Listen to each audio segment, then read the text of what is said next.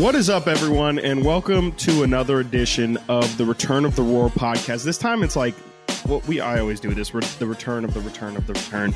This time, like yes, we are back. Uh, I, I'm gonna I'm gonna take this one. I'm gonna eat this. Uh, I was in Vegas since Thursday. I was in uh it was a great music festival day in Vegas. It was a, it was a blast. Uh, very very poor timing. I, I really didn't think I bought these tickets like six months ago, and I didn't think it would be right in the thick of the uh, the NBA season. But you know, whatever. It is what it is. I'm now like LeBron James uh, heading into the bubble. Like I'm I'm fully ready for the rest of the season, and I'm ready to tear it up. Like it's a wrap. Uh, and I haven't even introduced my co-host, who's here every week. He's uh, he's getting his his resume ready. He's been checking LinkedIn every single day for local head coaching jobs. Frankie Cardacelli. I think the Frank, Natomas? Been a while. the Natomas Pee Wee Pee Wee district might be hiring head coaches, so I uh, might be heading up a, a job there. But uh, no, I'm I'm doing good, doing good.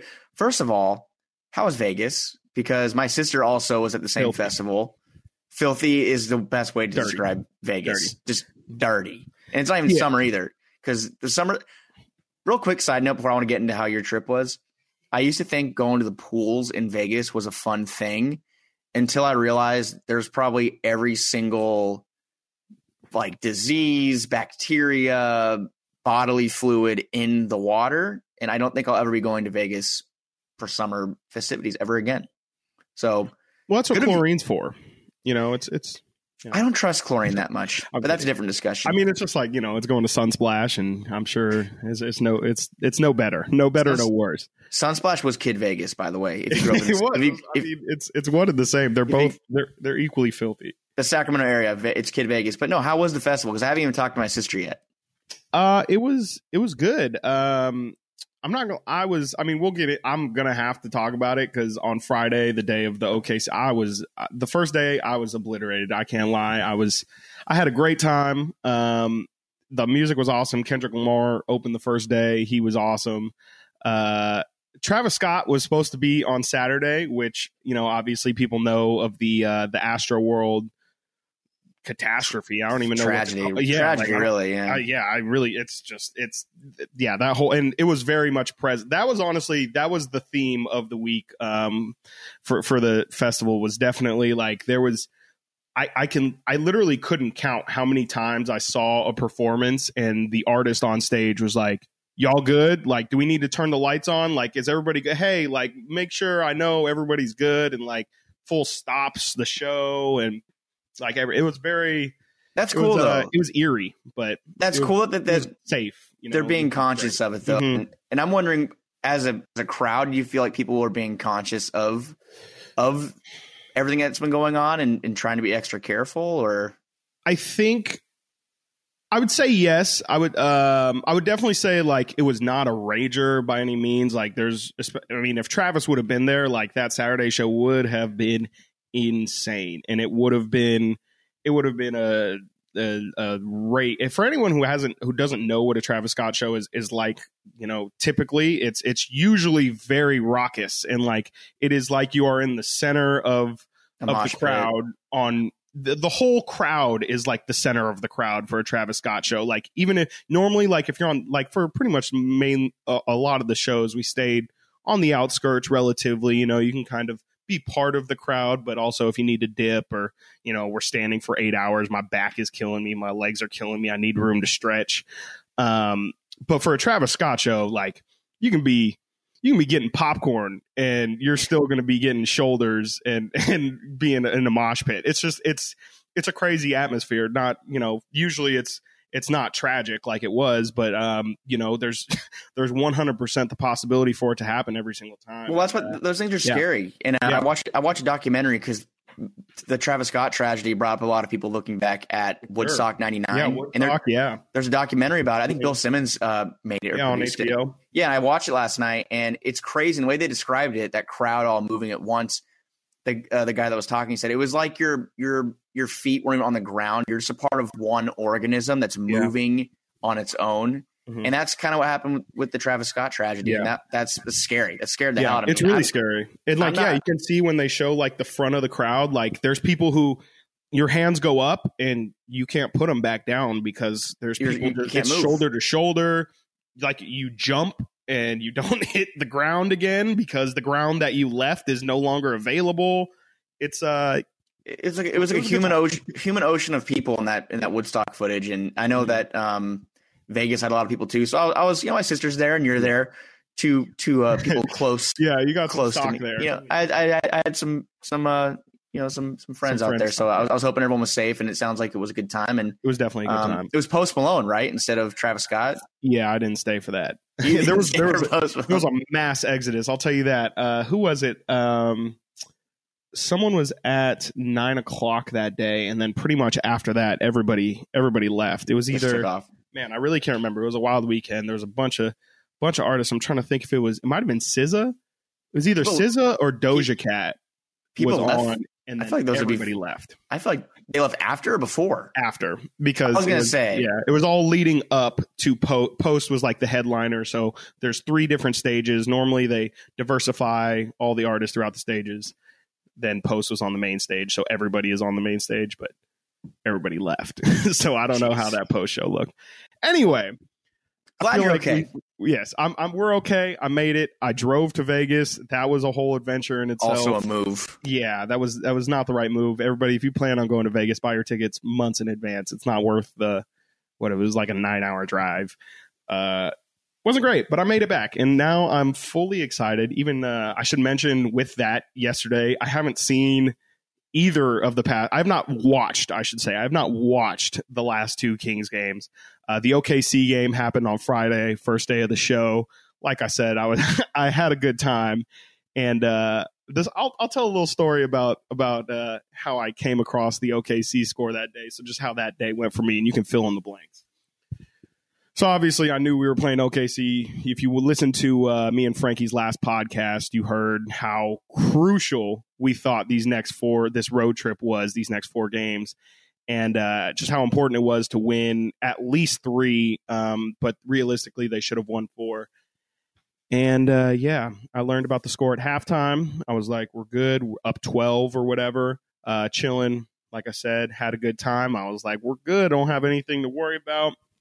And then about an hour and a half later, as Kendrick's on, uh, I'm having a great time. And, uh, and I hear something from, from our mutual friend, Trent Thompson. Shout out Trent. Shout out Trent. Um, Yuba yeah. City.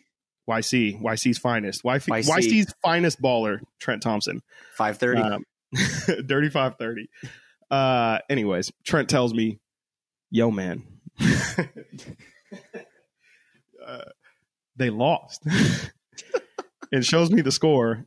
I immediately just, I, it was, I've never felt so. I feel like I might have like blacked out that day and then like just the most sober. I've never been more sober in my life than when he said that we lost to OKC it's uh, and uh, yeah, and I later found out how I still have not watched the highlights of how exactly you don't it need happened, to. But uh, You don't I, to. I just decided I I was here to have a good time. I I, don't need that. It I, did it- not need that kind of negativity in my life at that point in time. It might retroactively ruin your trip if you look at that footage because, and again, um, just to kind of give it to my perspective, I was having a nice Friday night myself. Um, game was early, so the game was going to end. I was going to go and have some have some fun too with some friends and whatnot. And um, Kings up eighteen, things looking good. As you know, uh, if you listen to this podcast, I write for KHDK. I do my recaps. I like to to kind of go along as the game goes. And the tone of my article so far was Kings are going to pick up a W, and and the three game losing streak's going to end. Uh, they still have a chance to go three and one on the road trip. Uh, then the fourth quarter happens. Kings get outscored 28 17. And the best way I can describe it to you is, and I, I uh, actually held the spaces the other night, my first Twitter spaces, just after the game because I was devastated and you were at the concert That's amazing. and uh, I held the spaces and had some nice interactions. Did it go well? Yeah. there. It went well. I had some nice interactions with Be nice to Frankie, everybody, please. people are nice. But I, I said that the best way I I could describe it was it seemed like the Kings were playing down seven when they were really up by one or two with over four minutes left. They were just frantic and out of sorts. And then it comes down to the last play of the game, which I've heard. De- I've heard. De'Aaron, De'Aaron Fox is, is wearing it right now, and and uh, he Kings had a chance to win that game, and it comes down to a De'Aaron got picked by Lu Dort. Lu Dort had a huge game. I'm a big Lu Dort guy. I don't know how you feel about I'm, Lu Dort. No, I, I, I would. yes, I love Lu Dort. Big Lu Dort guy. Big, but no, Lu, just, big Lu Dort guy. Big Lu Dort guy. But just to kind of, we don't have to get too deep in the OKC game. It was awful. It was terrible. Kings collapsed. Um, failed execution down the stretch. Rushed playmaking. De'Aaron obviously did not have it that night. Mm-hmm. And uh, you, you honestly, I envy you for not having to sit and watch that entire game because I felt sick to my stomach after. I was going to say, I couldn't can we get emotional for a second? Like, yeah, I, yeah. Because after that game, like I mean, when I learned this, I, like I said, I still haven't seen that. I, it's just pain. I don't. I don't want to sign up for that kind of pain. It has a loss hit that hard.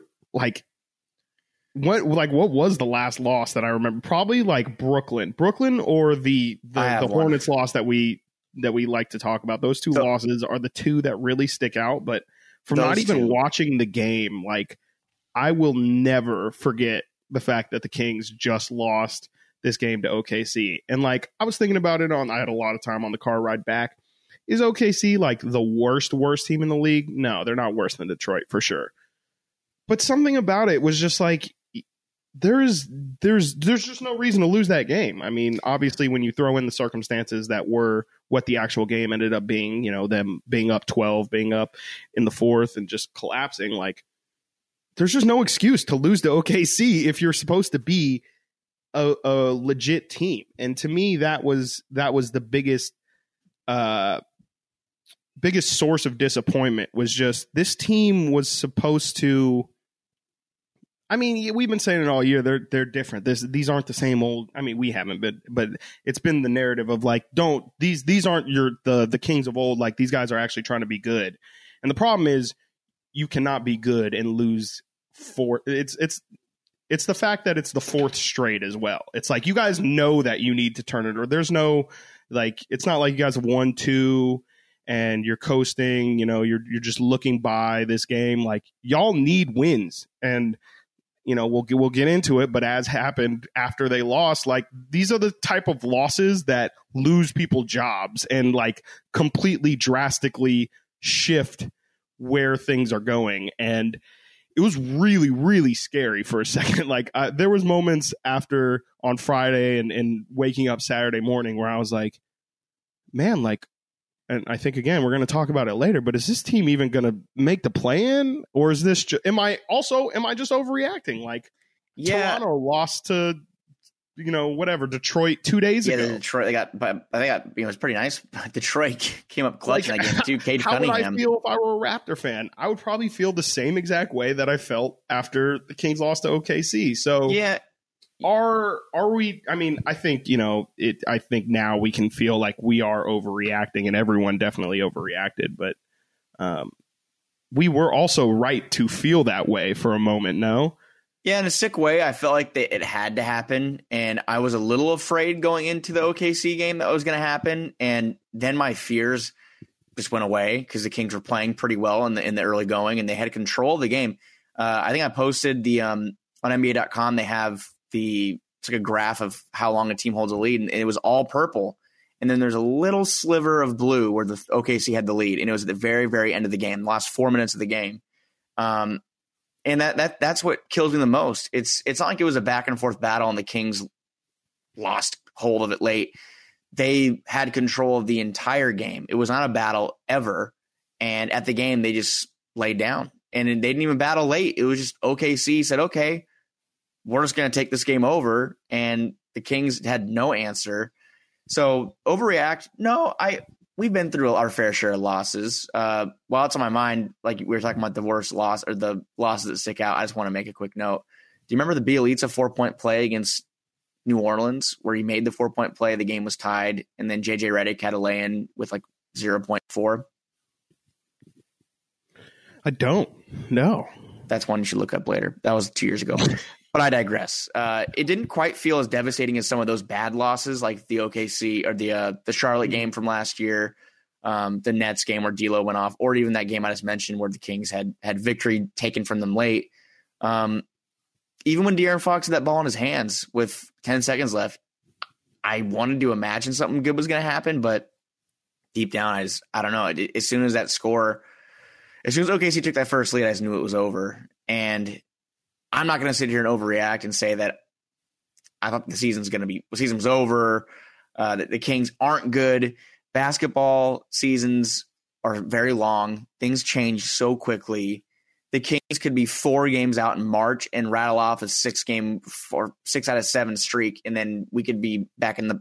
You never know what's going to happen, and there's so much season left. But like you said, every win is important. The Kings aren't just a team that's going to walk into into 41 wins.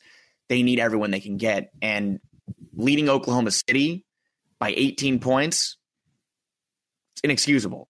Yeah. Absolutely inexcusable. So yeah, that's I, I kind of I felt sick for one night. I woke up on um, Saturday morning and I felt better. The weekend was nice. No no Kings for the weekend actually mm-hmm. felt pretty nice, honestly. Mm-hmm. So you did miss a game Friday, mm-hmm. but you at least had the weekend to not have to worry about it Saturday and Sunday. You know what I mean? Like at least yes, was, we all we all had that. Yes, it was very nice to just be like, you know what, it's over. I don't have to care. And you know what? Again, kind of like you said, I think this is. I, I, was kind of expecting this to happen at some point. Um, I guess it's gl- good that they ripped the band-aid off now so that it's not going to hurt. again, it's not going to hurt as much the second. Fool me one time, you know. Shame on twice. I don't can't remember which one it is. J Cole well, ruined it for me because I'm like J Cole, and then also yeah, J Cole completely just. I mean, I know he's you know he's uh, copying what George Bush once, said, but fool me once, shame on you. Fool me twice, fool me one time, shame, shame on, on, you. Shame on you. Fool me can't get fooled again. Fool me can't get fooled again. Um. Yeah. Anyways. Uh. Yeah. So I I definitely hear what you're saying on that. I think we know this Kings game at some point was going to disappoint us very severely this season. Uh, it's just expectations, man. Like I was really just thinking about it, and expectations is the only reason why that game hurt so bad. Um, the the every game that we just mentioned on the worst lot, the the New Orleans Bjelica four point, the Charlotte, the Brooklyns, those were all game scripted pain. Like those those hurt because we saw how the game played out. And granted, I didn't see how the OKC game played out. It wasn't like but those. the reason why that game hurt me, a person who didn't watch it at all, was just because like that's going into the game, you're expecting like they need to take care of business. Especially, and we haven't mentioned it even yet, after just getting completely ransacked by the Spurs, who have no business ever scoring 136 points in a regulation basketball game. Like that is that is insane. Who I don't even know how the Spurs got that many. Like that's that takes three, four guys of scoring 20 points, and they just maybe Dejounte Murray is no, a 20 point scorer in a couple years at some point, but like they don't have anyone on that team who deserves to give anyone those kind of buckets. So for them to come out after that and perform or not perform, but have that result. It's just I, I, I just can't I can't trust them the same way that I formerly trust. This is really a relationship. Like it's all it is. They just they broke our heart, and now we just can't. You know, we can't we can't give them the same sort of trust that we don't, once. Don't you remember them. at the last home game when we were talking to all of our fellow media members about if we're ready, ready to buy in, and I just. Yep I was so hesitant to say I I just I I can't yeah. I can't yet, and uh, I'm still in the middle. I think the Kings, the middle to me still means playing. If we want to start that discussion right now before we want to get into mm-hmm. I guess mm-hmm. what we liked about last night, but I guess right now because it kind of lead it it, it correlates to, between. Well, I don't know. Let me let me let, let me let me backtrack. Let me backtrack a little bit. Let me start with Detroit. Mm-hmm. They had to win last night.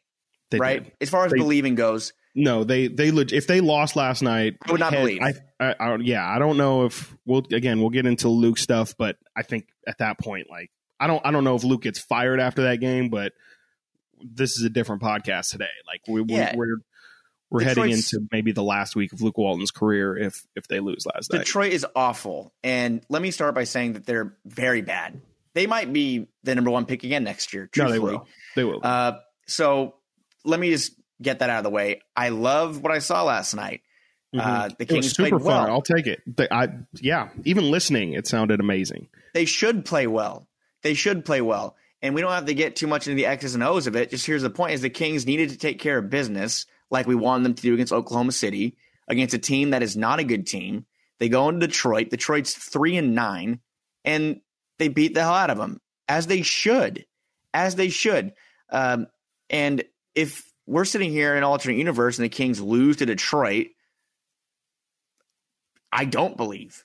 Now, the only thing I will say is that doesn't mean I'm more. I believe in this team more than I did at following OKC. I don't know if they if they lose on Wednesday in Minnesota, does it even change anything?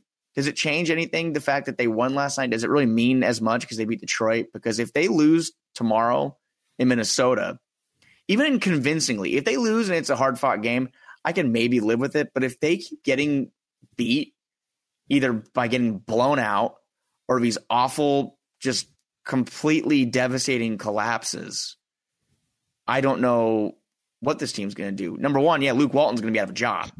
But yeah, I mean, in, in the words of the great Jay Z, uh, I think on on Kanye's "My Beautiful Dark Twisted Fantasy," he says, uh, "Moral victories are for minor league coaches." And uh, yeah, I mean that's that's just kind of how it is. Like if you if you lose to Timberwolves and you play great, that's that's that's fine. That's whatever. Good for you. But the problem with this team is this team needs results, and it really it's kind of the opposite where it's like I don't care if they win 84 to 82 as long as they win. I really don't care. It doesn't matter. Like at this point this team just needs to figure out how to get the results because that's their biggest struggle. Like I don't think we're we're in a point of where, you know, there was there was points where the Kings had two, three good players max on their team and they would just have to rely on those three guys to show up every night. Like I don't think talent is necessarily uh, the reason why the Kings are losing on a night to night basis. It's just they aren't for whatever, for whatever reason. The OKC game, the the we can point at three more games this year of of just times where they you know the Indiana game.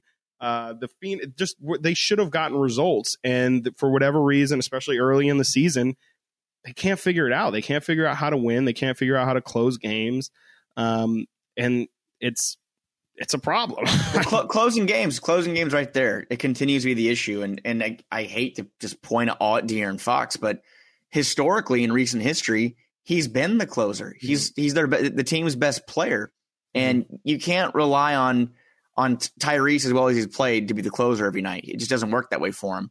You can't rely on Buddy Hield to be the closer every night. I can't remember maybe more than one game. I think the Boston game, uh, the the day game, uh, where he, he had he had a huge fourth quarter. Remember that? The oh yeah, yeah. What was yeah. last year or two years ago? He yeah. always kills the Celtics too. He yeah. killed the Celtics, In but Boston. he's he's on a closer. Mm-hmm. Uh, De'Aaron Fox is a closer. He was the the, the best fourth quarter he's, scorer last year for a while. Our closer. I don't see the interesting thing about De'Aaron though is I feel like we don't have somebody for the last two minutes. I feel like De'Aaron's great in the fourth in general, but the shots that De'Aaron ends up getting just aren't shots that I, you know, he's ended up taking, he loves that fadeaway from like the mid range. It's not like he kind of gets open, but at the end of the day, even if he's wide open, it's still a fadeaway from mid range. Um, it's he, not the best shot. He hasn't been getting to the paint. The, the, my my bigger point is the Kings. I feel like in the last two minutes, just don't have anyone where it's like, look, this at this point it's just ball. Like we're just balling, rolling them out we're you know whatever tie game make plays. And the kings have guys who can do that but unfortunately i just don't think uh, they have guys who can do it at an elite level where you know like you can you can rely on it from a night to night basis. His rookie year De'Aaron was was really really big for the kings in the clutch but we just i mean granted the team hasn't been in a lot of winning situations down the stretch but we just haven't seen him come up huge like you know like there's been even you know this is a slight tangent, but um, even I remember in Damian Lillard's early years, like the Kings would you you know you could be up 12, 15 randomly. Damian Lillard hits three threes. It's a four point game. You're like, what the hell is going on? Like this guy just came out. He's just inevitable.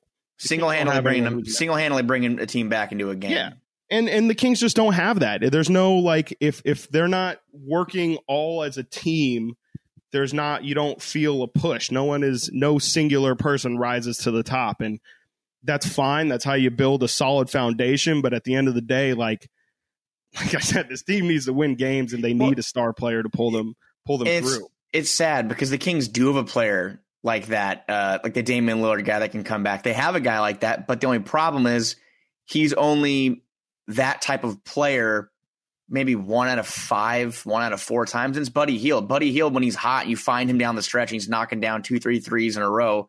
That can happen, right? But it's yeah. not to a point where you can rely on a Damian Lillard or a Paul George, even, mm-hmm. or a Devin Booker, a guy you can just find down the stretch, just get buckets and find looks and bring his team well, back or, or put a game away. That's why Buddy's not those guys. Like all yeah. those guys are, are just they're just better players than Buddy. And I think no. it's it's it's kind of something that we talked about a little bit in the offseason, but I think it's starting to glare the more and more that this team becomes just a 500 team, which they're probably going to be at the end of the year. This team doesn't have a star. Like they need a a they need a a ceiling raiser. Uh, they don't have anyone who is just is just going to make the team better. Like they're all they're all fine. It's just if De'Aaron's going to be your best player, um, I'm not sure how how good your your team ceiling is going to be. I mean, he he's going to be able to raise you on certain nights, and yet, and again, like he's not he's not playing his even anywhere near his best right now, and I think uh, that's that's the reason why the Kings are are you know I guess I wouldn't say they're struggling, but they are where they are because De'Aaron isn't playing like the superstar that they need. Um, and that's not breaking news or anything, but it's just no. it's it's just what's playing out right now. I will say De'Aaron is coming back. I want to give him credit. He he's is definitely coming, he's coming back because if you look at his last seven games, uh, twenty one or twenty two points a game, we'll call it twenty two points per game, six assists per game, one point seven steals, forty six percent from the field, and thirty four percent from three. Um, that's the last seven games, so that, that's a pretty fair game sample size. He's played better the whole season Absolutely. He has not been the De'Aaron Fox that we, we want him to be, but uh, I think right now he's getting back to that. And the thing that when when someone comes back, other things level out. Harrison Barnes has not been the same the last couple games. Um, Buddy Hield has been playing very well, but he hasn't had those big Buddy explosion games we we like to see. Uh, last night though is one of those those rare occasions where everyone kind of did their part. It was a balanced effort against a bad team, but Buddy Hield 22 points. De'Aaron had had 19 and nine. Uh, Tyrese a double double. Harrison Barnes had 15 uh, and six rebounds, and he shot well from the field. Richaun had almost 20 and 10. The, the only thing is, Detroit or not, that's what the Kings need every single night if they want to be good. And right now, that's kind of a, a big ask to get that from every one of those players every single night. That's what the Kings need. No, and that's that's why it's that's why it's nice to have stars because you know like Richaun, I'm, I'm not I, this is just I don't mean to pick on Richaun here but like whatever Harrison Barnes Harrison Barnes you're switching it up. yeah I'm just gonna switch it up. Harrison Barnes isn't Kevin Durant. He's not gonna show up every single night. He's just not it's it's it's really hard. It's the reason what makes these guys so great is they show up every single night knowing they're part of the the opponent's game plan and they still get their points regardless. It's tough when you want all if you need six guys to score over 15 over 12 points like you're saying that's a big ask. That's asking everyone to again be working in lockstep in unison to go towards the same goal. And the kings have talked about that a lot from a non-basketball perspective uh, this year of like they're all marching to the same drum. But uh, it's it's kind of playing out on the court as well where it's like you know no one's you know, De'Aaron hasn't had his 35, 40 point game.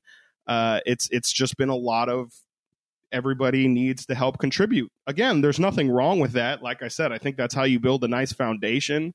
Uh, but if you're trying to get over the top, they just don't have that talent right now. And again, I think I shouldn't say that talent. They don't have that production right now uh, of of a star. And De'Aaron could maybe potentially get there again. I don't know. I think I think he is really struggling. Not struggling, I shouldn't say, but he he's having a hard time figuring out how to be a secondary ball uh, not ball handler but ball mover. It definitely seems like Tyrese is the guy that's that's really getting people, you know, like the direct assist. He's really getting that final link play uh to to set up the assists and De'Aaron's trying to figure out how he can still be as aggressive without having the ball in his hand as much.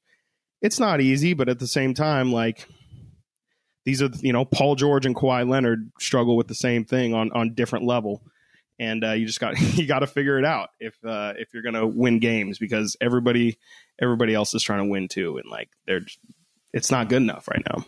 No, a lot needs to go right, and a lot could go right.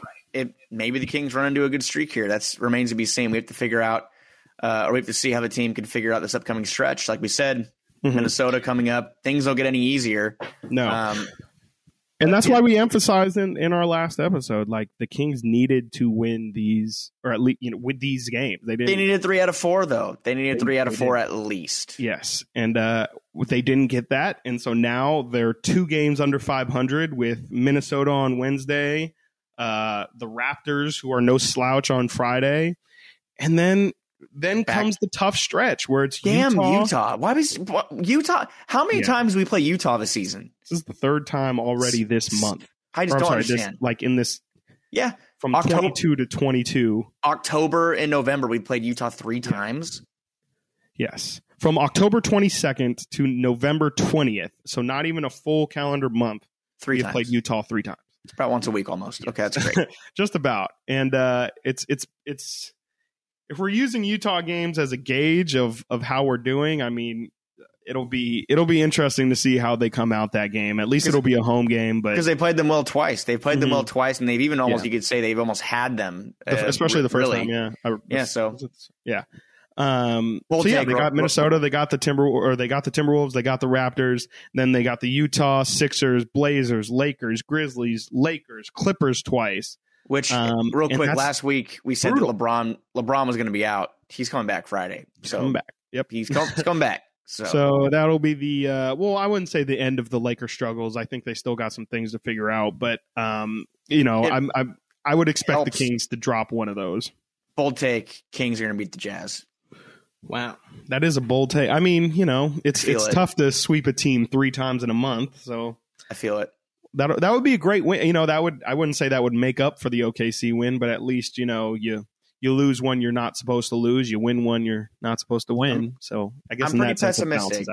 I'm pretty pessimistic, but I do think that they're gonna. I have a feeling they're gonna they're gonna get them at least once. Uh, so they, I have like I don't know if this is uh, it's not really a question, but it's just what do you think about the fact that you know the the Luke drama uh, gets gets uh, some some fuel to it with the Sam Amick article uh, saying that that is if the Kings continue to lose a lot of lot of caveats here. If the Kings continue to lose games, Luke Walton might have his job on the line, which is a lot of like if then but he might. Um, I'll just um, say I think if I think the upcoming stretch is coming at a very bad time for Luke. based on the timing of that article and the timing of that news. I think it's it's a. I think that I don't know. It, the the timing of it is very interesting to me because if it's all it took for Luke to be fired was a four game losing streak, why is he why is he even here in the first place? Did we not think this was going to happen at least once this season? Did we not think this was going to happen at least once this season? Is my question because I think everyone knew the Kings were going to have a rough stretch this year, and then not the first rough stretch, not Matt George, not Matt Boogie George, but the first rough stretch of the season, the the two most credible King sources come out with an article and say, "Hey, Luke's thin ice, buddy. Thin ice. Wasn't he on thin ice before then? Because the Kings always work this team. They were going to lose at some point, at least a little bit. They still might make the play, and they might make the playoffs, but they they weren't going to be a 55, 56 win team and not have a long, at least one bad stretch of the year. So that's my question. Why does why does a four game losing streak change the overall outlook on Luke Walton? For the from an organizational standpoint. Yeah, I think I don't know. It's it's an interest. The whole thing is interesting. Like even the what does this article even what is this even saying? Like again, like I said, like it's a lot of if they continue to lose games. Okay, how many games? Like is this the end of the week? Is this the next three games? Is what it, are he might be put on the hot like we're going to have to look into like I it's just doesn't make sense to me. Uh, scare like tactic. said, like, scare tactic. it, that's almost what it seems like, but not to Luke. It seems like it was a message to the players Because my thing is, like you said, like I don't know what what would have changed besides the fact that you lost games you weren't anticipating losing, but even then, you know, it's not it's not the end of the world. It's a long season. You can figure it out.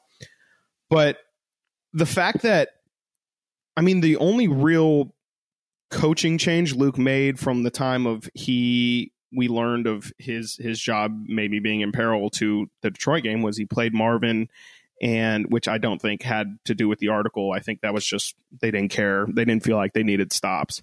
Um, but I just I, it's I don't think like Luke made any drastic coaching changes. I think the team the team just needed to play harder. Like I don't understand what's what's what changed from a team perspective from OKC and Detroit.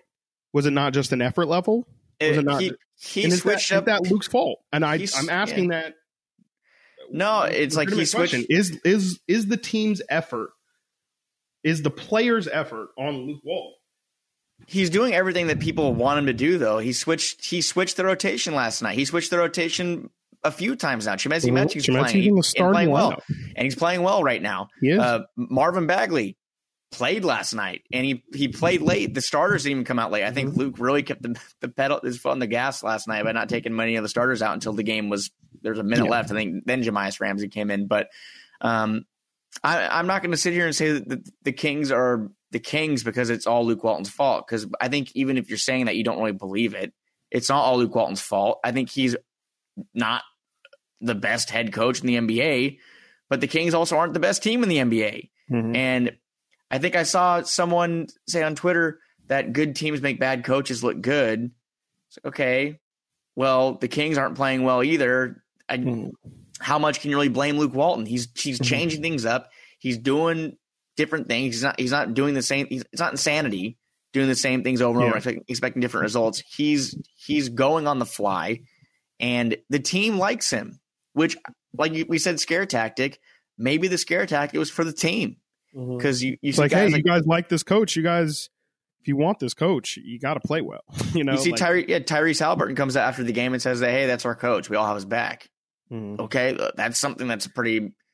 That We've those heard words, not that in the past, not Yeah. from Luke, but from previous coaches. We have heard players not have coaches' backs. the complete opposite. Mm-hmm. So we've seen Even snakes and recent snakes and grass. Joerger, a, a a good coach, you know, a, a coach Yeah. that people universally pretty much liked, and uh, you know, players had issues with him. Um, Yep. and Dave, People like Dave- Luke. you know it it's interesting because you know Players we like talked about it off off uh off record before but you know Luke Walton's got the second highest winning percentage in, in Sacramento Kings or I think in Kings history as a coach behind uh, Rick Adelman and you know that that's honestly not saying much because I, I think he's still under like 400 Yeah, we're not saying Um, good job, Luke, for that, but it's the, no. it's the truth. It's the but truth. also like people have done worse and that's again that is not that is not the the level that you should reach is what your past failures were but uh he's he's at least gotten this team to again like a foundational level of like there's something here and we can build on it if we need to but at the least the floor is not going to fall out of this and i think that's not something that we've had in a while. And I mean, you know, it's it's been building for four years, and even then, it's like this is the best you have to show for it. But I don't know. I I, I agree with you. I think Luke isn't hundred percent the problem for sure. Um, I don't know if he's fifty percent the problem. I don't know what whatever you want to put on it, but it's an equal share of like the guys. Like I said, the last two minutes is pretty much just guys rolling the ball out. Unless you know, there's Luke's actually, and you mentioned this before we started recording. Luke's drawn some nice uh timeout out of plays. bounds. Yeah, some nice out of bounds plays some some out of timeouts besides that the last two minutes are pretty much all on the players even even the Phoenix out. game. The Phoenix game Luke- wasn't it wasn't his fault. this So- is completely not fair and this is the most sports radio thing i've ever said but did luke walton get stripped by lu dort Mm, is that luke's fault no, no. That's what I'm saying. Is people want. He's a scapegoat. He's the easiest he easiest person to Great. shift blame to. And He's not going to be the Kings coach long term. We I know that. My only problem is if they fire Luke Walton, Alvin Gentry's going to take over, which Alvin Gentry's been a coach forever, and that's great. That's fine. Only problem with that is he's not going to be here long term either. Yeah. You need a coaching search. It should have been done in the offseason if this is if this is, was going to be the Kings tactic. That's my problem. Is Yeah. if they were going to put this leak out because the Kings never leak. They obviously they did this because they they want to light a fire under someone's ass. Mhm. Prefer, I mean, I'm guessing the team, not Luke. Luke knows his job's on the line. They did this. thing too. That's a great point right there. Is Luke probably knows? Like Luke is Luke's no. Uh, people go ahead and laugh. Luke's no idiot, man. Like that fool is. He knows. Like he's well aware of his team. He knows. You know, Monte McNair is his uh his interview with Sam Amick said they talk every day. Mhm. I'm sure. You know, the, these conversations have to happen. Of losing is not acceptable. Like you and I both know that, and you have to know that. You know, your job will be on the line. It just, it just makes me wonder what went behind that that process of releasing that that leaker story because Luke knows. If I guess the team, if they didn't know, they know now. Uh, maybe they like. I don't know if Luke gives them some sort of freedom or what it is, or why they why they like him so much. I mean, I know he seems like he's a likable. He's a player's coach, played in the league for years, but um, yeah, I, I- just don't think that firing Luke Walton right now is going to make the, the Kings better. Uh, it could it could probably make them even worse, truthfully, or it maybe it won't make a difference at all. That's the point. What is it going to change? I don't think it's going to change anything. The No. team needs to play better. If the if the group if the group of players aren't going to be playing well and they're not succeeding, then that needs to change too. Yeah. Which that's another thing we uh, I've been seeing around is is there could be some some moves made. Some some people could not be around come the deadline. That could be where, where Buddy Hield or Harrison Barnes or, or other players get moved. People that players that teams want. Mm-hmm. Um, I don't know if the, the Fox Simmons stuff is going to happen. That's its own thing. But um, yeah, I, I just I'm not buying into all this this uh, fire Luke. It's going to fix everything. I know Mhm. people are frustrated. They want a better head coach for sure. That's fair. But firing Luke Walton right now is not going to put the Kings in the playoffs. That's not how it works. And if, it's, if No. I'm wrong, I'll eat it. But still, I, I don't believe so. I mean, yeah, I, I don't think this is going to be a Nate McMillan situation where, you know, Nate comes in and then all of a sudden, or uh, uh, Alvin would come in and then all of a sudden the team would be reinvigorated, running the. flank. Granted, in his past, Alvin Gentry has been a more pace forward coach and and you know tends to push the ball pretty heavily. Uh, so maybe that would be a, a difference, but. I don't think there would be some, like you're saying, some monumental shift in the team. And and if you if you're going to make a move like that, to your point completely, like you need to make sure that this is a move that's going to make the team better. Yep. Uh, because if you're going to fire the coach, also Monte McNair, like how many times have you and I talked about what is what has Monte done? What is what imprint has Monte put on this team that is like this is not this is not on me. I gave you all the tools necessary. And we we we even not only that i tried to adjust to your whatever what it, wasn't working. So might to my i'm just trying to echo what you're saying of essentially monte needs to make a move as well. Like this isn't just on luke to figure it out on the court. If he doesn't have the players that that can get the results or isn't doesn't have players that are getting the results that's on monte as well like he needs to figure out just as responsible as luke is for for the roster um, and we just we we haven't seen him do any. I mean, last season was was the was the big pump fake of like something's going to happen. Something's going to happen at the deadline. We're going to move Buddy. We're going to move somebody. We're going to move Marvin. Same thing with the offseason. We're going to move Buddy. We're going to move Marvin. Nothing. And just a bunch of is- low level signings that are not really eh, clearly not moving the needle much at all. And the core of It- this team is still intact, Chris. It- the, the core of this team the core has not Of- changed in of years. Richaun of, of De'Aaron, Harrison, Richaun, Buddy, Marvin, people that go back three years now, is still intact. These are just, this is still the same core. And who of those guys did Monte McNair bring in?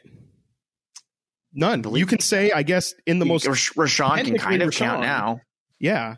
but, he but retained none he retained guys- him. He retained him. I, I mean, So- Tyrese, obviously, Tyrese is, is part of the core, and, and Monte drafted him. But That's The- you know the starting lineup from opening night, or uh, Dewayne Dedmon was starting opening night, but that basically the starting lineup that was from 2019 20 is still on the team. De'Aaron, Buddy, Harrison, Bagley, Richaun, and all of them except Bagley, which last night he did play almost 20 minutes. And may, I don't know if that's going to be something that's going to continue going forward. I'd be open to it just because Mo Hark wasn't playing well. Different discussion. But the point is that core is still here. So if you have a problem with the way that Luke Walton's coaching and the problem with the way the team's playing, maybe it's time to break up the core and Yeah. get some new pieces in. I would also argue that it's a lot easier to trade players than it is to find a new coach. It's much easier. And a head coaching search is not best conducted, as we've learned in the middle of a season. Hello, George Karl. Uh, the Kings need to do it thoroughly. And I'm not saying maybe this means Luke Walton should last the rest of the season. If the Kings rattle off a seven, eight game losing streak, I'm all for firing him because that just Mhm. cannot happen. But four game losing streaks happen. It's o- it, it's over and ended. It's not okay, but they happen. Now, if another one happens or a longer one happens, yeah, I think maybe that, that discussion can open up because that just that just is a that's a that's that's a habit you just cannot have around. That's a very bad habit. Losing streaks are an awful, ugly habit, Mhm. and I just think that right now the best way the Kings can go about this is let's see what happens. Luke has eleven and a half million dollars in the book still. The Kings have a track record of paying multiple head coaches at once. It's embarrassing. It's embarrassing. See what happens. Conduct a thorough coaching search in the offseason. See what other feet drop. Maybe other coaches find are on the market. You never know. There's no reason to rush in any decision because of a four game losing streak in November. Otherwise, the, Luke shouldn't have been here in the first place. Mhm. Why go into the season with him? That's the only problem I have. I don't want to keep going in circles, but um, to to put that my last thought and close. What the hell are you doing having him run the team in November if you're going to put out a story like this Yeah. after 13 games? Yeah. He shouldn't be here then. That's all. Yeah, if you had to guess, I mean, do do you think Luke will will make it the remainder of the season? I mean, I'm not asking I you think- to like actually project wins and losses, but just off off vibes. I think he's gonna. I think he's going to make it through the season. I don't know why. I just don't have. I just don't feel like they're gonna fire him in the middle of the season unless something crazy happens, or an injury happens, knock on wood, and the Kings just are fifteen and thirty three. Maybe they fire him, and they say, "Hey, we're punting on the season anyway, and let's just kind of get some some new looks in here." Uh, what's like? What's the point for them at that point? But I think as long as they're in it, in the play-in race, in the playoff race, which I believe it's going to be hard for them to fall out of because of the bottom 10, 11, 12 teams are going to all be pretty not great. They're going to be knocking on that door. So I just can't see them making that move while they're still knocking on that door and in that competition. But um, yeah, how do you feel? Yeah, I was just going to say the same thing. Whereas, like, I, I, for everything you stated before, too, of like, it just doesn't make sense. It's not the right way of doing it, uh, especially if you're trying to get the one. Uh, it's just not the right way of doing it. And there's no reason to do it in the middle of the season, uh, unless, like you just said, like, unless the season has completely fallen out.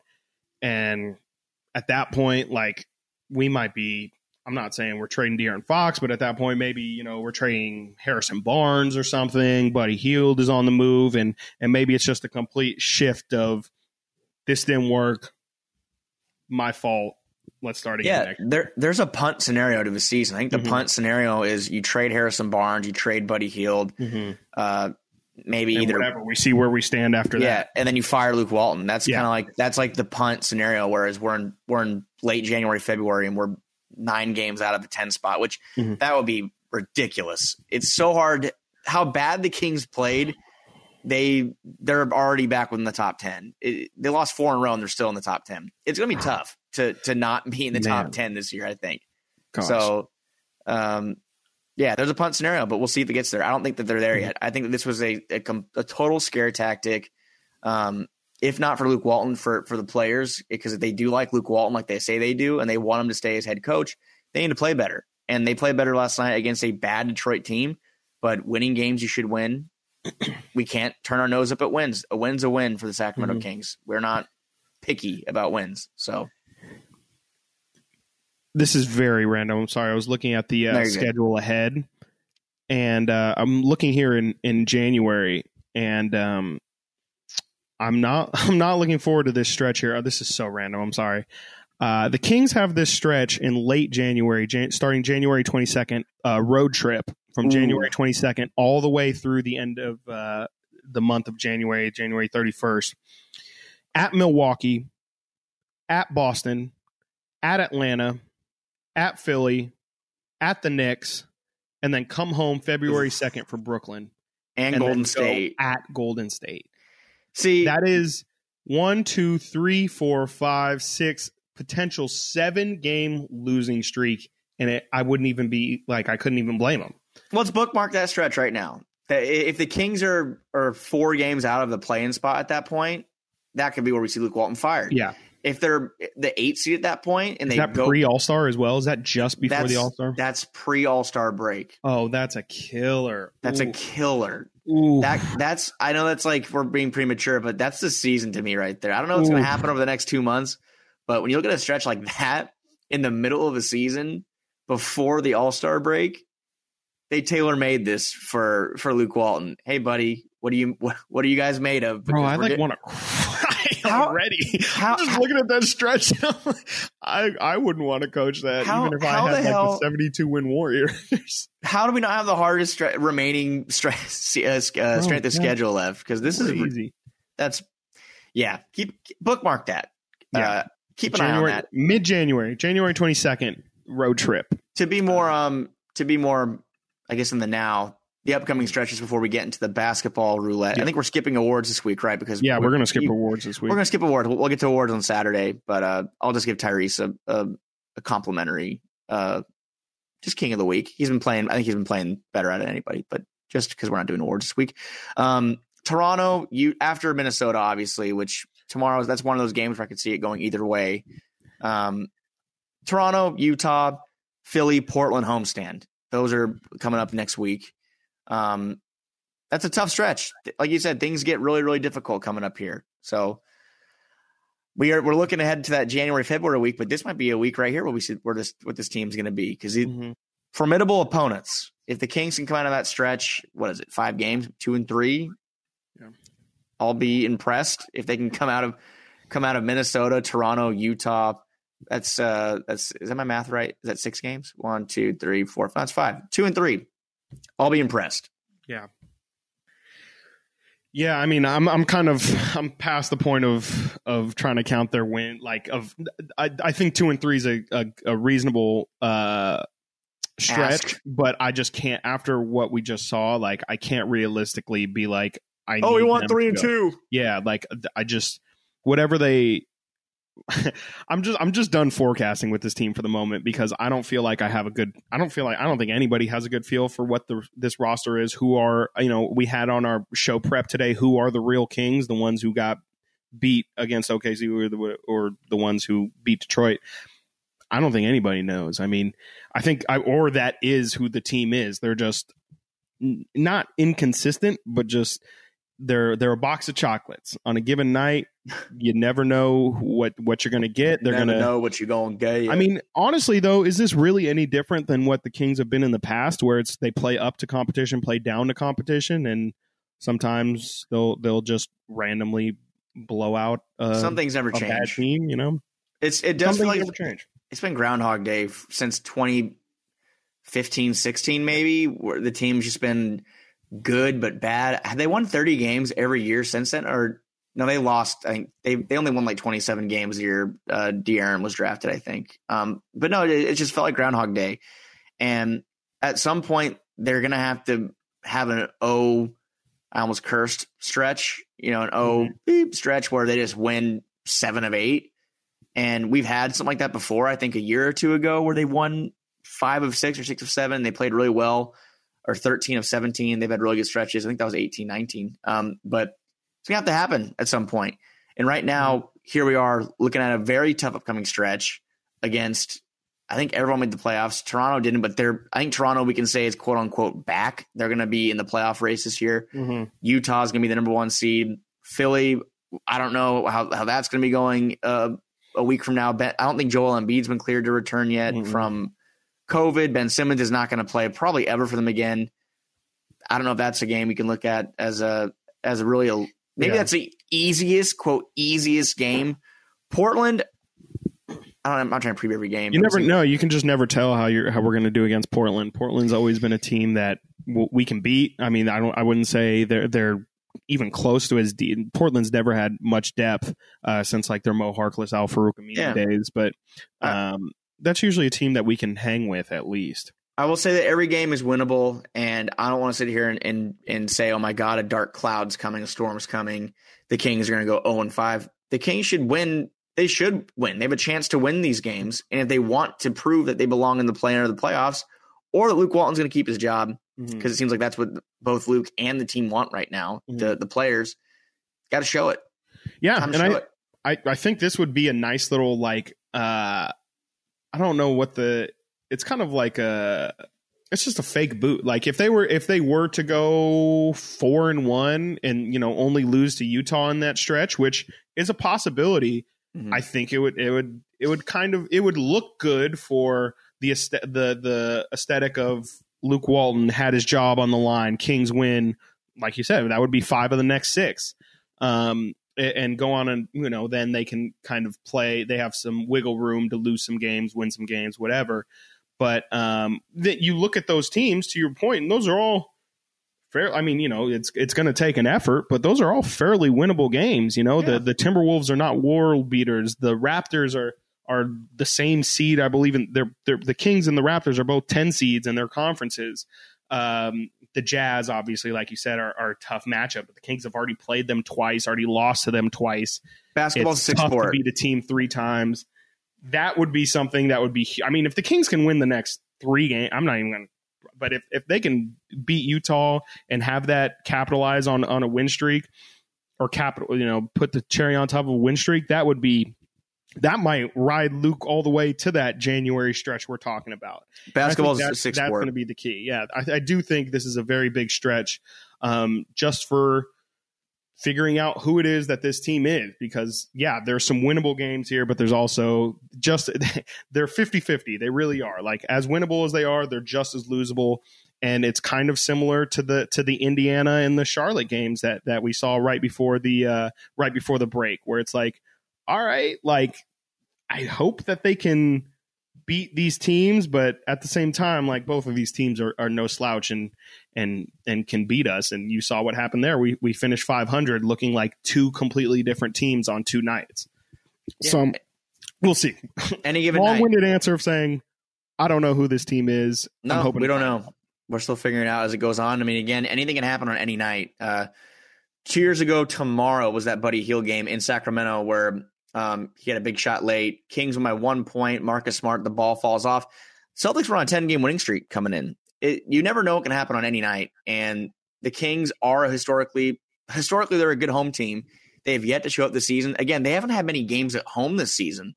Um, so, yeah, they're going to have a four game homestand starting Friday. Tomorrow they play Minnesota. Um, we'll be back on Sunday, but before we finish, should we do a B ball? We do Ref- our b-ball reference roulette. I just checked. Uh, you came with the name? Yes, you just checked, Frank. I just checked. Do you want me? so you want me to pick ju- it? they do you wanna- actually just switched it because I checked basketball It reference Vl- about an hour ago and it was different. Vladdy was on there in the last one. Vladdy yeah. was on there exactly, and they But this just one- switched up today's, and we have we have a great list. Should we give flowers to little buckets?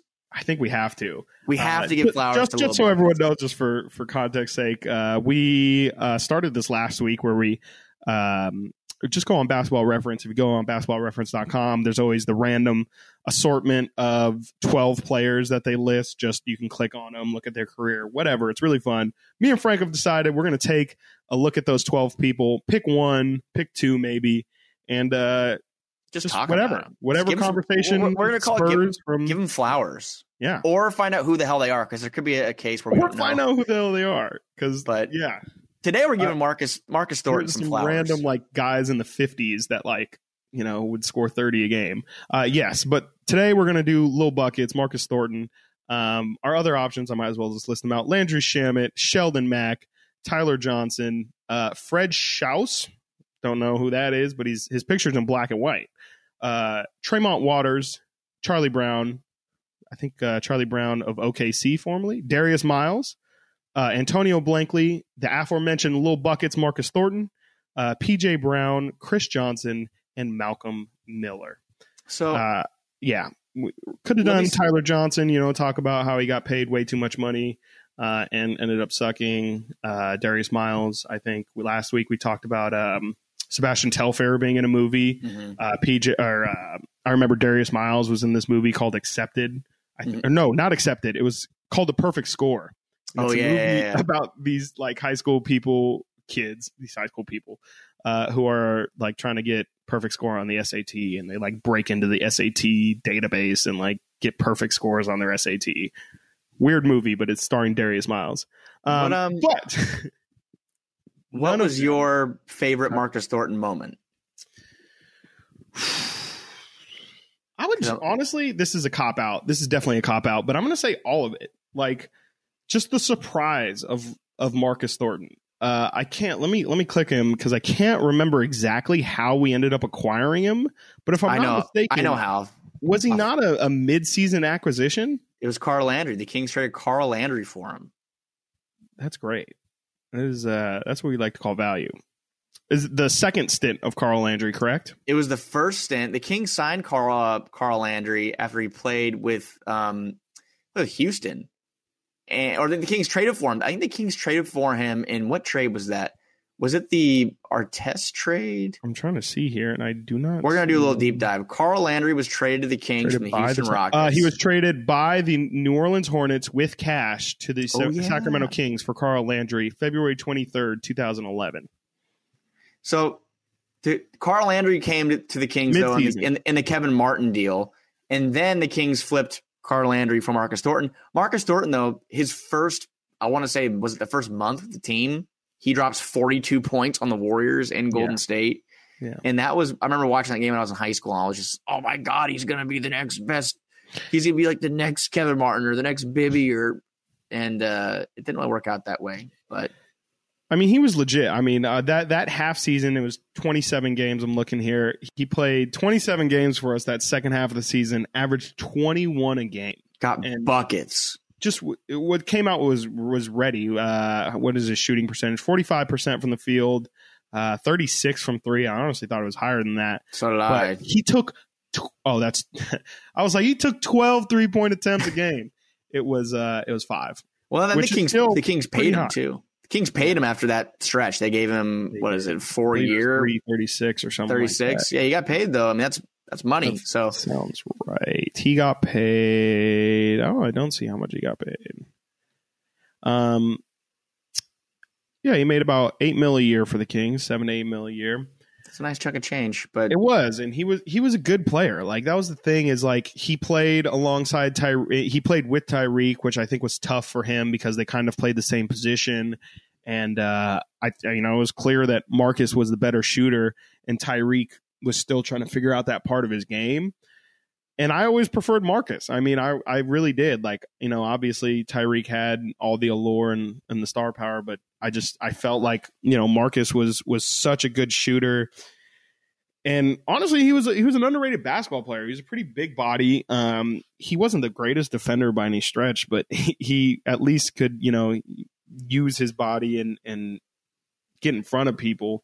He was a decent sized two guard, and uh, I have think we all memories of Marcus. I don't really know. I mean, I can't really remember how his career ended up like faltering, but well, I think good he's stretch kind for the Kings. actually he, he was out of the league at twenty nine. He's only thirty four. He was out of the league at 29, 30 years old. But he played he played nine seasons, eight seasons. Uh, but I think we all kind of were uh, Kings fans back in 2011, 2012. I think we all thought the core was going to be Tyreke, DeMarcus, uh, and Mark, Marcus Thornton, and then Isaiah obviously burst onto the scene. But Mhm. I think those three were the ones we were kind of looking at, like Boogie, Tyreke, and Marcus. Where you know Marcus is scoring 20 a game uh, coming into the season that Boogie's drafted, and um, Tyreke was still Tyreke. Boogie, top five pick. Uh, it's just funny seeing those billboards, those pictures, of those billboards that used to be around Yeah. town. yeah, he was he was a big part of that. Marcus was a big part of that. So, and the the, the LeBron tweet when yeah, I was going to say we got to talk about the low buck like low buckets originated. Everyone remembers that game. That was the uh the game, I think LeBron absolutely ended Ben McLemore. No, isn't that LeBron has his highlight on the Heat where he uh like He- Ben is trying to set a set a charge like right on Yeah. the block, and uh LeBron, I think LeBron's knee is like in Ben's mouth, and uh, he threw it down on his face. it's so bad. If I'm not mistaken, after that game, I think the Kings took them to overtime and then lost that game. they they and, lost uh, in overtime. Post game, LeBron was like, he was asked about, you know, hey, this is a little scrappy Kings team, isn't it? And he was like, Yeah. yeah, you know, they got some players. They got, I think he said Cuz and and Tyreke and Isaiah. Isaiah, and then said Lil Buckets. Well, that game, Lil Bucket scored 36 points. He Who? went eight of 12 from three. Marcus Thornton did. The Kings See, lost to in over double overtime though. yeah. Did you know of the Lil Buckets name before that? Before LeBron had called him Lil Buckets? I had never heard of it once, not, one time. once. And I And feel like he- I, at that point he had been on the Kings for probably a full season, maybe I think like, that was three. I think three Yeah. years at that point. Uh, that did was he two- just? Did LeBron just coin that? Is that?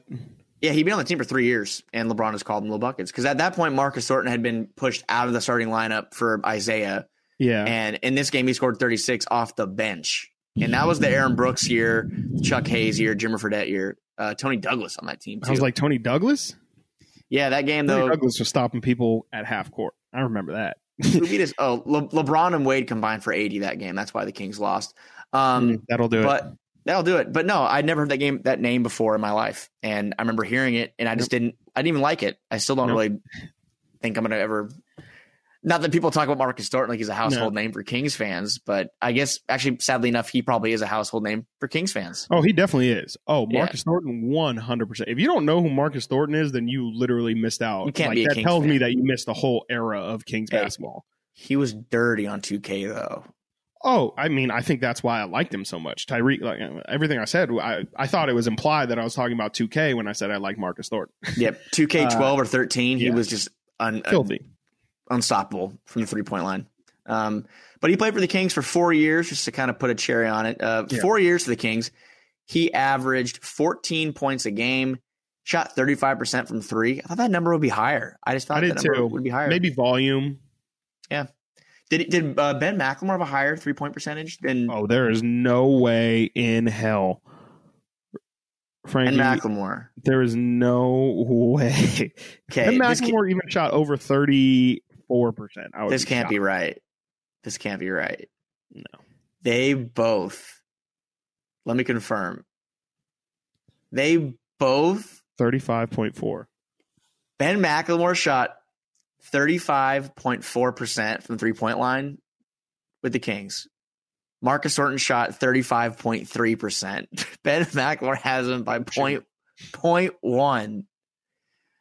Mm. I and it's just so funny how much we remember Marcus Thornton for just being a gunner, just a guy that was knocking down threes left and right. And then we think about Ben McLemore in a totally different light. And in reality, they're about the same player. I mean, I'm even looking at Ben's points here, and he managed to trick 13.3 points a game in his five seasons here in SAC. Every year, it felt like Ben McLemore averaged four points, eight, eight points a game, and he Wait, never. did- Ben McLemore averaged like he was. He was. Oh, I'm sorry. I'm looking at his per 36. I'm Yeah. sorry. That's why I was like, you're- you're damn, bro, off, there's though. no way. He averaged. Well, here's the thing, and I remember finding this this comparison, and people are going to yeah, and I'm he did sicko. average about eight points a game. Okay, I was like, there's no way. People are going to think I'm a sicko. Let me also confirm this, but I, I remember going sicko mode. I pulled up this comparison, and it was spot on at the time that Ben McLemore, his career was going to, his trajectory was going to align with Peja Stoyak- Peja Stojakovic, because the first to find a year new co-host. The first year of Ben's career, he averaged eight points per game. The first year of Peja's career, he averaged eight points a game. The second year of Ben's career, 12 points per game on 35% shooting from three. The second year of Peja's career, 12 points per game on 37%. The trajectory seemed like they were going to align. And then in year three, Peja went off and became Peja at 20 points per game, all star talent. Ben McLemore came back to seven points a game, and then he was off the team completely the next year. Um, but I tried talking myself into it. Ben- Ben's efficiency was his biggest problem. I mean, we, we've gone from talking Marcus Thornton to Ben McLemore completely, but like Ben Ben, I'm looking at his percentage here, 37% from the field his rookie year. Definitely felt that way. 32% from 3 his rookie year. Definitely felt that way. It's a bummer though because Ben McLemore in college, I'll never forget watching Ben McLemore at Kansas, thinking, "I the Kings need him. They need a guy like that. They need a, a shooting guard." Because at that time we didn't have a shooting guard. I think Marcus Thornton was kind of beginning to regress, and mm-hmm. Isaiah had taken the starting spot, and um, yeah. Can I honestly tell you the moment that I knew Ben McLemore wasn't going to turn out in the NBA? What's that? When before, right before his dunk contest, which he lamely dunked over Shaq, I still think that was lame. Um, in the prep for that, they I remember hearing that Ben couldn't palm the ball. Like, oh, I remember hearing that too. basketball. At that point, small hands. I can relate. It just doesn't make sense. Like I can, I am five ten and I can I do have big hands, but I can palm a basketball. If Ben McLemore is six four, six five, whatever, he's listed as six three. My guy. And you're supposed to be a dunk, and that's another thing too. Is like he every time he dunked, he couldn't like he would like cup it. He, he couldn't cup it. Yeah, it was just it, it was, wouldn't. It would make the LeBron. He couldn't cock back and just yeah, let it let it, was, it just rim rattle. It just no. He had to he had to kind of cradle it um, Some, that, that's where like the eyeball test for basketball. That's that's part of it for me. It's just like while, while on the subject of dunking, this we're about to end this. I know it's everybody's still here, but uh, great. on the subject of dunking, De'Aaron Fox doesn't dunk anymore. Have you noticed that? He does not dunk anymore. he has one dunk this season, and he said, breakaway. "Yeah." And this tweet came up where he said, uh, "Long-haired Fox was." Uh, he said that short-haired Fox is better because it was like a highlight reel of De'Aaron yeah. over his first couple years. He's like long haired fox or short haired fox is better, but long haired fox dunked more.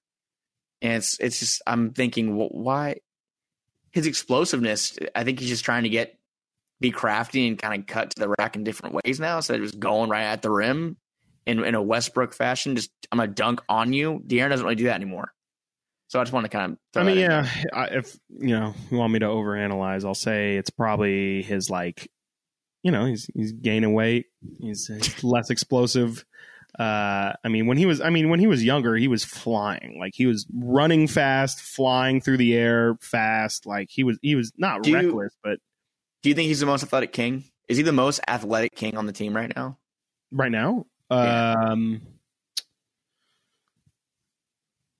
yeah, yeah, sure. Um, he has to be right. Like if you're just saying like you're just saying like if I were to take someone's athletic, like the athleticism, athletic from yeah. you, your athleticism, like your your speed, your yeah. your, um, your vertical, just being an athlete. Yeah, because I mean, yeah, being an athlete is like it's like a vague. Yeah, yeah, I mean, probably. Yeah, I would say so. Like he, he's. I can't think of anyone who could who would probably be able to jump higher. Maybe like Richaun, I guess. Like Richaun's pretty athletic. When you when you factor in size and everything, might be a better athlete. But um, Davion's pretty athletic. He's he's kind of surprised me a little bit. He's yeah. he's gone up for a couple dunks this year. He's definitely, I mean, yeah, and he's got some spring, but that's also part of, uh, I, you know, short people, just shorter people, I should say, yeah, shorter, 5'10", 5'10 guys who make the league tend. Yeah, to, uh, yeah, dude, I can, I can jump so high. I yeah, I think five nine. Six, he's probably like six foot, six one. Davion, um, yeah. Yeah, but you know the these shorter guys tend to you know if you're going to make the league like Isaiah Isaiah could dunk. Isaiah can uh, dunk. You know you you can usually that's usually part of being small and making the league is like you have the ability to still get to the rim. Isaiah had that play where he had a ch- I was at that game. He had a chase down pin block. I think it might have been on Brandon Roy or somebody or, or somewhere on on on um on Portland. Maybe it was like on McCollum or something. I don't know, but he had a, a he was up. His head was above the rim. So yeah. Uh, also, Isaiah not in the league still. We're on the, the subject of subject of Kings guards. We've talked about all these Kings guards over the years. Isaiah Thomas still not on a team. I don't know if he's going to be. Yeah, I can see him as a as a late, maybe like a late season pickup. I think that's kind of his going to be his his like a Marshawn Lynch kind of deal. Such a weird comp. I was going to do a football comp too. He's like Cam Newton, where it's like we know he should. He should I saw a tweet that said, uh, when when your girl's been talking about how uh, she's about to let you go, and you show up uh, next time you show up with her friends. I'm back. Uh, yeah, anyway. dude. Uh, yeah, where it's like he should probably be in the league. Like he's definitely better than a lot of the people I see, and he can definitely get a spot. But is he almost like too good for the role that you want him to play? That's like, the thing. I think that's the reason why people aren't signing Yeah. him is because he doesn't want to. And again, why should he? Right? If you feel confident in yourself enough, you should want to be able to play your ability and play your hardest. And I don't think that teams right now want a guy to come off the bench and try to score 15, 20 points per Yeah. game. They just want a guy to come in, take smart shots, distribute, play good defense. And I don't think he really could do any of that right now. Mhm. He's never been a defender, but I don't Yeah. think he can do any of that. But uh, I mean, yeah, and you look at the two places where he succeeded the most, and it was Sacramento and uh, and Boston. Boston. And when he was succeeding the most, it was because he was being relied upon the most. And he was uh, the guy. He, was, the lit- guy. I mean, the Boston was literally built around Isaiah Thomas getting thirty point. Like if he didn't do it, it they wouldn't have worked. it unraveled um, so quickly. It's kind of crazy how how quickly Yeah. that just fell apart. It just yeah, I mean, it was his injury. It was a lot of th- it's when you're that small, and then he busted his hip, and you lose a step, and you're already at a disadvantage because your size, and then people aren't, you know, it's just, just creating more doubt. Um, it's unfortunate, but yeah, I think I'm I am surprised he's not in the like he can. If Ish Smith has you know, carved out a what 15 year career and he's been around still, forever. yeah, and I'm not saying Ish Smith is bad at all. I'm just saying, you know, if if you can find a place for for that guy on your roster, I think you can find a place for for Isaiah, who's got the potential on a night to to win a game for you. Isaiah was You in that. Uh, he was in the Kyrie. I, I forget he was in the Kyrie deal and and played that Yeah. weird short stint. And that's kind of where it came When apart. Was Dwyane Wade were on the uh, Cavs. was he injured going into that Yeah. season? Yeah, because he that was when his career changed. It's it's to change forever because he averaged thirty points a game, twenty nine points per game in 2017 with the Celtics, and then the Kyrie deal happened. And I'm talking, he was a MVP candidate. He was probably top I think he finished 10? third in MVP. top five. He definitely Yeah. no. I think he was. I legitimately think he finished like second or third. You average 29 points a game, six assists, and then you shoot 38 percent from three, That was also his 46 of the fourth year, where I think he averaged like 15 points a game or something stupid Yeah. in the fourth quarter. the closer. He was the Mariano Rivera of the NBA that year, Mhm. just coming in and closing everything out. But um, play- oh my god, that playoff series against Washington, where he, I will never that Marcus Morris, I think it was Mark, the Morris brothers fouled him, and he got an and one right at the free throw line. um, well, with- with Washington, Never forget that. Yeah, against Washington, just just absolutely put on, and you know, obviously all the sad stuff about his sister passing, and then Mhm. playing that day, and then. You know that being compounded with then the Celtics trading him that next off season after everything he had just done for them, and it was it wasn't how Isaiah Thomas's career was supposed to end. no, I'm glad he even got the opportunity to have the career he did because obviously being the 60th pick, like at that point you're you're probably not ever going to even see the floor.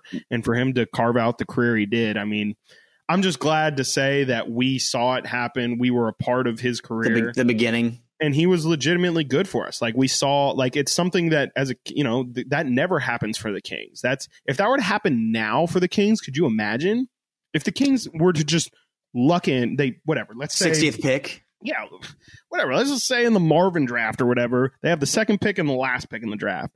Marvin doesn't pan out, but then the guy who goes, la- I mean, that's pretty much what happened. Jimmer didn't pan out, and it's the dude who they took last who comes in and plays like he was the second pick in the draft. Yeah, and he was. He was a top five talent in that draft. I, I think you can. I think if you go back and look at that draft, and I don't have it, I can pull it up in front of me real quick. Just the 2011 draft.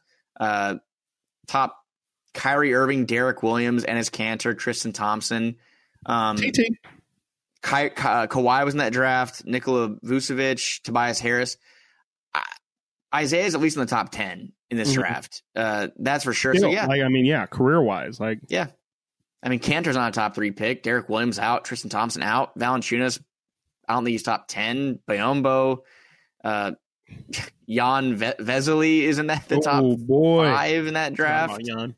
Um, But no, last thing about Isaiah, it's also said that because he didn't get that big payday. Didn't he have that quote about backing the Brinks truck up? I think he had that quote or someone had that Yeah. quote. Yeah. Yeah, he was. Uh, yeah, he was. He was right around the max extension Mm. period, and uh, Him and Boogie both. did not get it. Yeah. So him, Isaiah's made 33 million over his career. DeMarcus Cousins, I can pull it up, but I don't think he has made I think both of them were in line to get a max. That is max so deal. painful to say or to hear that. So Isaiah's career, he made thirty three million dollars. Yeah, and then in, That in is DeMar- one year, one season of a max contract. Oh, Demarcus made 100 million over his career. I'm not gonna. He could have made 300 million though. I mean, look, money's money. 33 million is a lot of money. More money than a lot of us are ever gonna see. 100 million is probably more money than any of us will for sure ever see. Or uh, 33, it's I all the money we're all even gonna see. conceptualize that much money. But uh, when you think about the fact that Demarcus Cousins could have made 200 more million, Isaiah Thomas could have made 180 to 200 more million, and both of those guys are out of the league right now. Both fairly young. Isaiah 32, Demarcus, I think he just turned 31, 31 a month and a half ago. Um, it's sad because we're Kings fans, and you can't help but look back and be a little nostalgic. Sure, the teams were bad, but we we put our heart into those teams, and I remember being in high school watching those guys, and it's sad to look and, and see that those guys uh, really, I mean, yeah. their, their careers go out the way that they, should not have gone out. Both of them should not have gone out this way. if whatever, let's just you draft a player, you get lifetime contract or whatever. You have a player. The Kings would have right now in their or probably tail end of their primes, or just beginning through the primes of Isaiah, Demarcus, Tyreke, and and uh, we just talked about Yeah. Mark Thornton. I mean, you know, obviously all of their careers were were pretty much you know not what it seemed like it was going to be in the beginning, but uh, yeah, all those guys are still guys who should be contributors in the league, and every single one of them, all for their own separate set of reasons, is is out of the league now, and it's it's just crazy to see how. You know, like if you would have said after Tyreke's rookie year, like, hey, by the time this guy's 32, like he's going to be on four different teams and out of the league. Like, You know, Demarcus Cousins, if the make Kings if the Kings gave him that max deal, they'd be paying him, I think, 39, 40 million right now. He'd be in the last year of that deal right now. Right now, this moment, he'd be playing for this team. Yeah. It's crazy. I mean, yeah, like obviously Demarcus has had tons of injuries since then, and you know he probably doesn't have a couple of those if he stays with. I mean, I guess you can't even really say that, but um, yeah, I mean the the player that he is now is just not. It's not who you would have thought it would have been all those years ago, and I think it wouldn't have been. He wouldn't. I don't think he would have been. Uh, you know, he's not playing right now. I don't think he would have. Obviously, if you're getting paid forty million dollars, you're going to end up playing. But um, It's um it's it's just crazy. Like the Kings really, they would have they would have been screwed financially. it's a sad side of injuries. You see injuries happen and people come back and there's great comeback stories. And then you see the guys like like Boogie and and um, Brandon Roy, guys that were so good and injuries just have derailed their career. And then, you know, Derrick Rose is another guy where he's come back and been a good player, but he's had to reinvent himself. And he's and you he's, saw how long that took too. he's, I mean, he's, he's he's damn good. I'd love to have Derrick Yeah. Rose, but um, right now even, but he um Boogie, yeah, it's sad for those guys, Isaiah and Boogie. But we'll we'll end it with that. I mean, also like Tip to that cap. point. Sorry, but like you made a good point. Like Derrick Rose is a former MVP. Yeah. where he's at now. Like that. That's a guy who today, like he should be like Russell Westbrook, like heading to the backside of his career, but still putting up crazy numbers. Um, and that guy is like he's been a bench player, legitimate, and no disrespect, he's been a bench player for the past Four or five years. seven seasons. Yeah, and he, he could be a six, six man of the year candidate. Yeah. You know, uh, he's up to a very good Mhm. start this year. Thirteen points a game, three assists, fifty percent from the field almost, and forty four from three. 93 from the line. D Rose, Yeah, my pick in the KHGK um, predictions for awards. I mean, Off to a great, only 22 minutes know, per game, pick too. was like I don't want to toot my own horn, but since you brought it up, I mean, Ooh. Tyler Herro. Ooh, I mean, he's probably no. He'll probably like I, I- rookie, you that know. rookie a six man. Uh, uh, uh, uh, Tyler Herro is is I want to like I want to dislike him. I, I I don't know. He's damn twenty two points per game, forty from three. My lord, five rebounds a game. Yeah, he's for real. He is he is uh He's for He's on that. Uh, yeah, I want to. I want to quote that Pocahontas clip. that's all I'm gonna say. I know, I- I- I can hear of it. Stuff they got going on in Miami is is some Pocahontas level stuff. I can hear it in my ears. But uh, Uh, On that and on that note, yeah, let's let's wrap it up. This was a good long one. Um, we'll see everybody Sunday. Yes, we will see everyone Sunday. Yes, that is exactly when we will record. Um, uh, yeah, I mean, I can't imagine there's any more meat on this bone that we haven't haven't chewed up yet. We've so, gone through uh, gone through it all. Even we've gone the, through it all. we went 2011, 2012. Yeah. So had a nice little 2011 Kings recap and uh, reunion. And uh, these are the type of stuff you get when you do bas- b-ball roulette, b-ball reference roulette. yeah, God, Yeah. mouthful. Um, for Frankie Cardis, future Sacramento Kings head coach Frankie Cardicelli, I am Chris Watkins. Thank you so much. We will be back on Sunday. We will be releasing episodes a lot more often. Um, be on the lookout for that. Again, thank you all so much for listening. Thank you all so much for sticking with us. Um, even though um, the upload schedule is trash at the moment, but blame we'll blame Vegas. Blame it. Yeah, Vegas. blame Vegas. It's not our fault. It's Vegas. fault. Vegas. Vegas. Vegas.